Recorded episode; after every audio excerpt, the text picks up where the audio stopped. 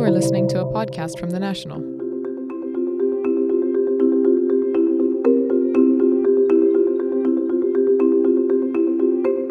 We're not used to this kind of weather here in London, really, especially because in the summer normally it rains. But as the sort of weather got hotter and hotter, London got seemingly busier and busier. Uh, in the daytime, I mean, mo- most offices in London are air conditioned. Then you struggle home and you think, oh, well, I'll get through that front door and it'll be all right. And then during the day, your your apartment or your home's just heated up to no end. And I think living in London, the noise, the smog, you know, crime, no one wants to sleep with their windows open because it doesn't feel too safe. So yeah, it's it's been a sticky, sticky night. Um, but there really isn't much to be done to escape it. Our homes aren't really built for they're built for trapping heat in rather than letting it out. So it's been quite unpleasant for most people.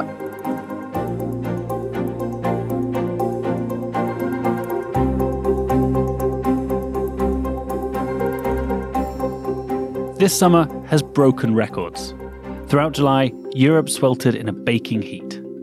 Paris hit 42 degrees centigrade, Berlin 40, and London 39. In many parts of the world, this would be warm but not unexpected. But in northern and western Europe, it's just not designed for such extremes. Less than 5% of houses have air conditioning, and buildings, public transport, people's fashion, and even daily routines are just not designed for that kind of temperature.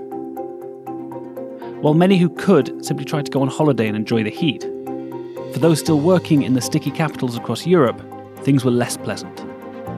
They were left taking metro lines that were so hot they were above regulation for transporting livestock. Even sleeping when nighttime temperatures were also breaking records was difficult. But experts warn we should just get used to it. Such extremes will become increasingly common until they're the norm, not the exception. The reason? Climate change. This is Beyond the Headlines. I'm your host, James Haines Young, and this week we're asking how do you build a heat proof city? At the start, you heard Taylor Heyman, a reporter in the National's London Bureau, talking about her experiences of the hot weather. But to answer a bit about why this is happening and what the options are, we'll hear from David Shipworth, Professor of Energy and the Built Environment at University College London. Then a bit later, we'll hear from Karim El Jisr, who's already living in a city of the future, built to withstand summer temperatures in the UAE without pumping out masses of CO2. So, first of all, let's cover some basics. We are already experiencing the impact of man made climate change. Average temperatures are rising, extremes of hot and cold are increasing, weather patterns are becoming more erratic. Why? As we burn fossil fuels, we're filling the atmosphere with greenhouse gases like carbon dioxide, also known as CO2. This, in turn, is heating up the air. Countries are starting to try and take action to cut carbon emissions, currently billions of tonnes a year. But we're at a point where the best case scenario will still see average temperatures rise a couple of degrees. So dealing with the heat is going to become more important in the coming decades. The problem is, our methods now just won't cut it.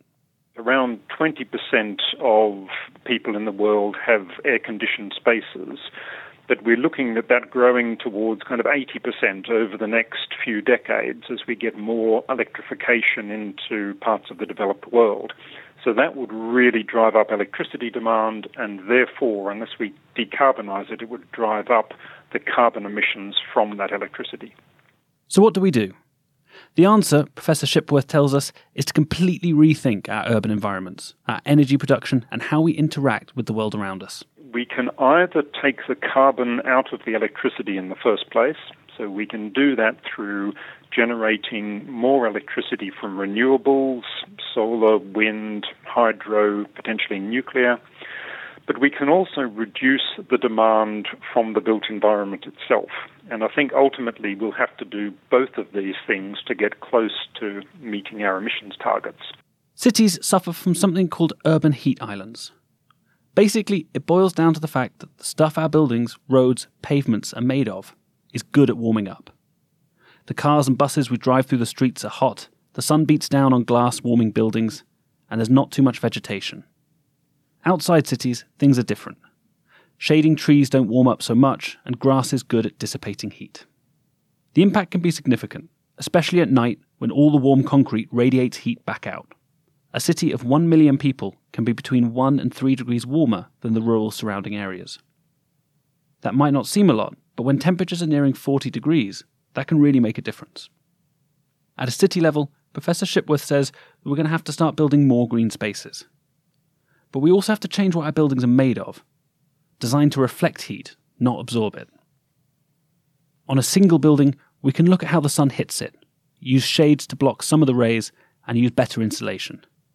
We can also look at how air moves around buildings. And we're seeing the advent of people starting to have green roofs on buildings so that there's a, a big thermal mass sitting on top of the roof to absorb heat, but also the foliage there is stopping the heat entering the building. Um, we would also be expecting to see potentially more use of water in cities so that we're capturing and reusing water more efficiently locally, but we can also use some of that water to help cool buildings through things like evaporative cooling. So we might have situations where we start to design urban spaces with fountains so that that pre-cools the air that's coming into buildings. And so we then have less work to reduce the temperature further using things like air conditioning systems. We also need to be smart about the way that cities are laid out. One of the challenges we face at the moment is quite often air conditioning systems are dumping air into the space between buildings, and that area that air isn't flushed out. And so then often that same warm air is drawn back into the buildings. And this is a, a kind of um, positive feedback loop that we want to try and avoid. So we need to think about how we flush out those urban canyons to make sure that we're getting sort of cleaner, cooler air in to draw into our air conditioning systems in the first place. But one of the amazing things is a lot of the effective techniques that we know about we've used for hundreds of years before the rise of electricity and AC units. These are technologies that have been around a long time. We used the technologies because we didn't have alternatives, and so we tried to perfect this idea of drawing air through cooler spaces into buildings. And you do see that a lot, as you say, in Moorish architecture. Um, you also see the, the classic evaporative cooling towers. Um, and a lot of these are coming back, but with modern twists on them. So now we can start to use those same ideas, except use modern materials so that they're actually more efficient at removing heat from buildings. Professor Shipworth pointed out a particular issue for people in places like Britain, places that are usually quite cool.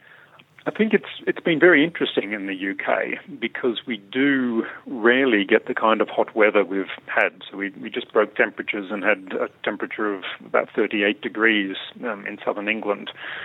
I think the interesting thing with climate change is while there will be a net increase in average temperatures, the main effect will be that we get much more extremes. And so we need to think about extremes at both ends of the spectrum. So we will get much more intense rainfall as well as these periodic hot spells. The, the challenge in the UK is that, in fact, what we have been doing is trying to reduce the heat loss from our buildings. So we've been changing our building standards.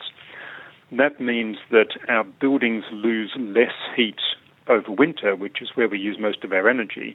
But the the flip side of that is that quite often we're now finding that those same buildings are overheating in summer. The concern we have is that we're also interested in installing things like heat pumps, which are effectively like a refrigeration technology.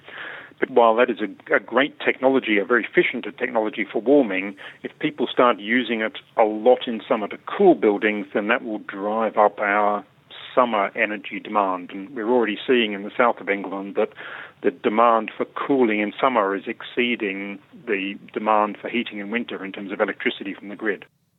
So, how do we get architects designing greener buildings, town planners zoning more parks, and buyers opting for greener options? The first option is government regulation. The second is consumer demand.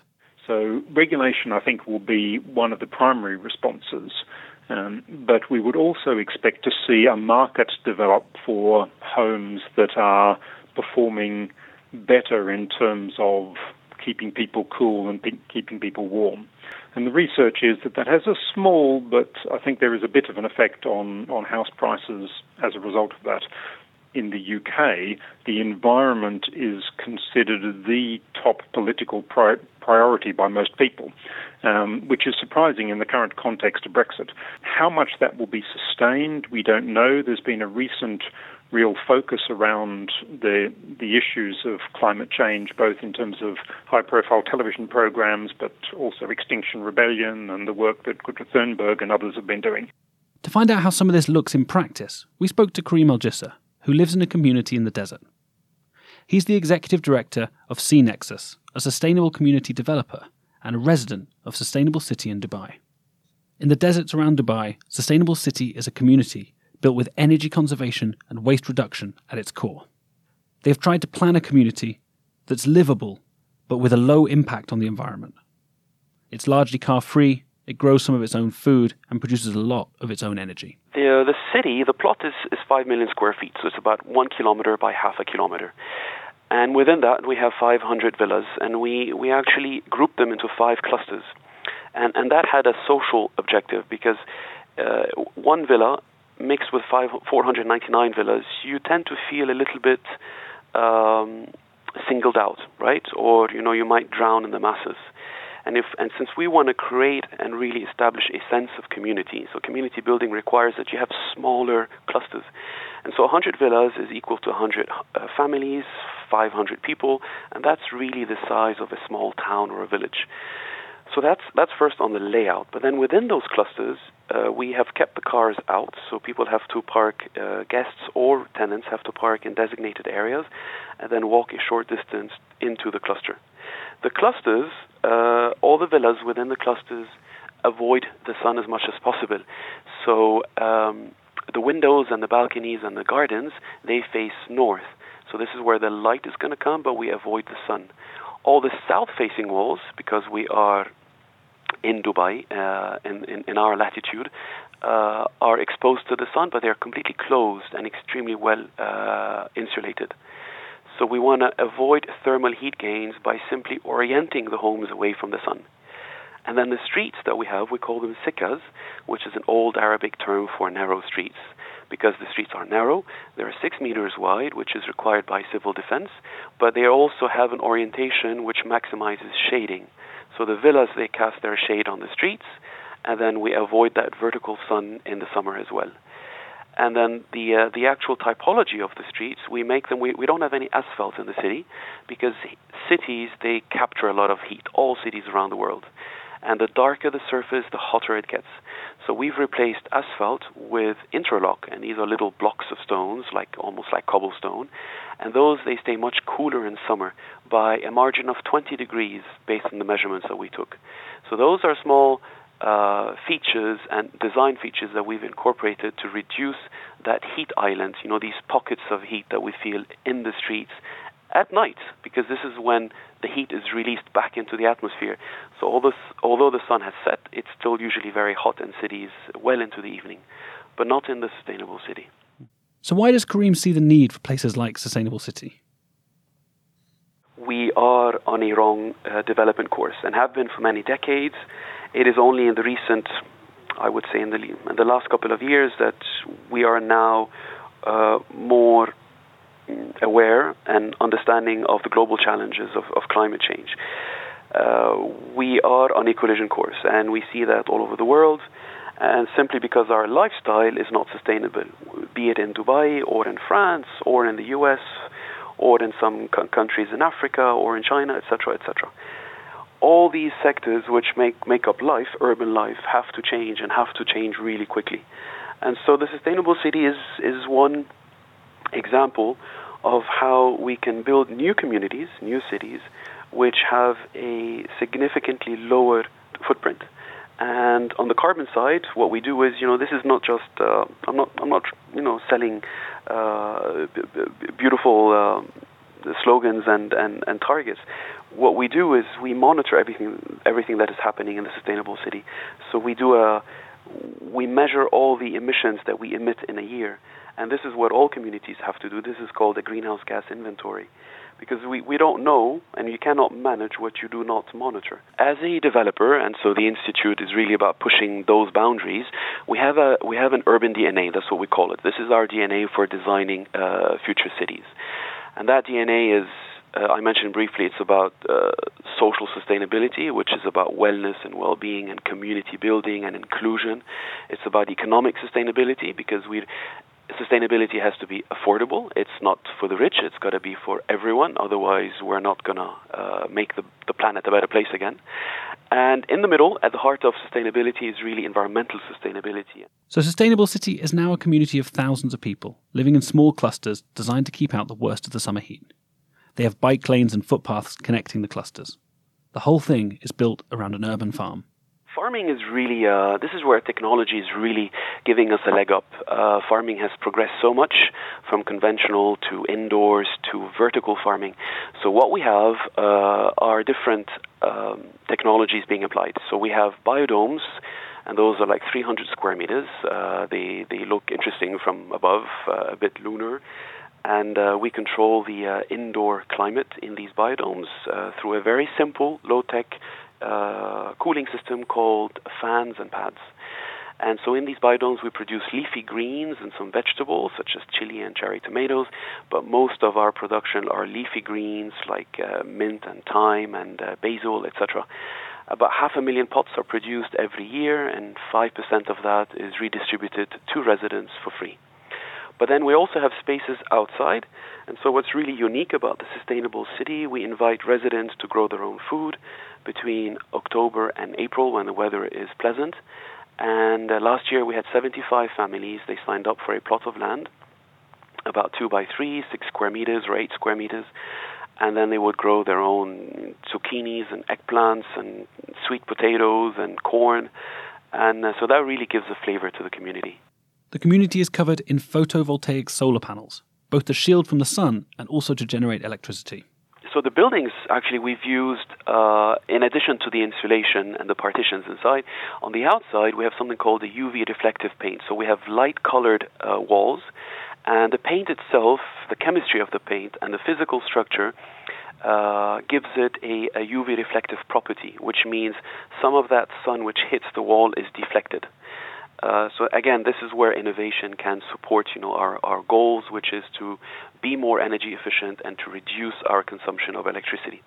And then the rooftops, to uh, to satisfy and to achieve that net zero energy target, all the rooftops in the villas, uh, in the villas and in the parking areas, are covered, are solar shaded. So we have PV modules uh, throughout the community.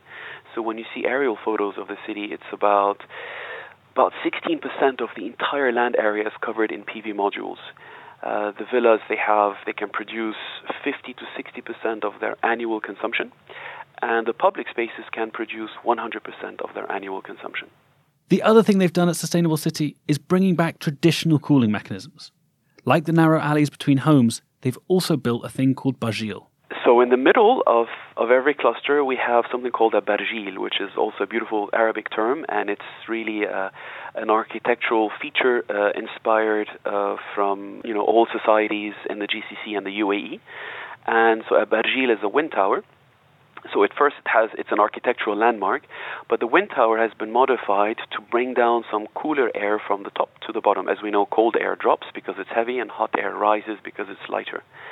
And so these barjils or wind towers, they provide a cooling effect within a seven meter radius. So it is not, it doesn't supply the homes. It's not district cooling. It's simply to try to modify the microclimate in that public space near the playground. So we encourage people uh, to spend more times, more time outdoors. So why do people want to live in sustainable city? There's a number of reasons. The obvious is those seeking somewhere with a lower impact on the environment. But there are also those tempted by the costs. With so much electricity produced on site and water recycled, the monthly bills are, Karim says, around 60% lower than your typical equivalent property in Dubai. So, what are the challenges for projects like Sustainable City? When you are an early adopter, when you are pushing the boundary, when you are creating a wave, it is about perception. So, there are a lot of skeptics uh, across the board And uh, but gradually, you know, I think we have won those skeptics over. And uh, well, the weather is the is the greatest challenge, right? And uh, so we believe that having now having a proof of concept in in the hot UAE climate makes it uh, easier for us to design and build and operate uh, similar sustainable cities in other climates. So where does Karim want to see things in five, ten, or twenty years' time? So our vision for the future is to see the sustainable city by us and by all other developers uh, emulated. And we want to copy it and in, in different communities, in different societies, in different climatic zones. And so, if today we are just one drop in the ocean, perhaps 10 years from now we can become a small wave. And then these 2 billion people who will come and live on the planet above the 7.6 billion we have today, you know, they have a choice. They can live in a better community which is much more environmentally friendly.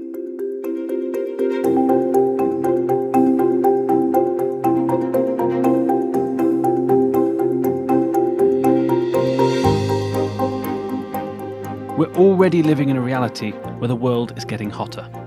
That means we should already start looking at future proofing our cities.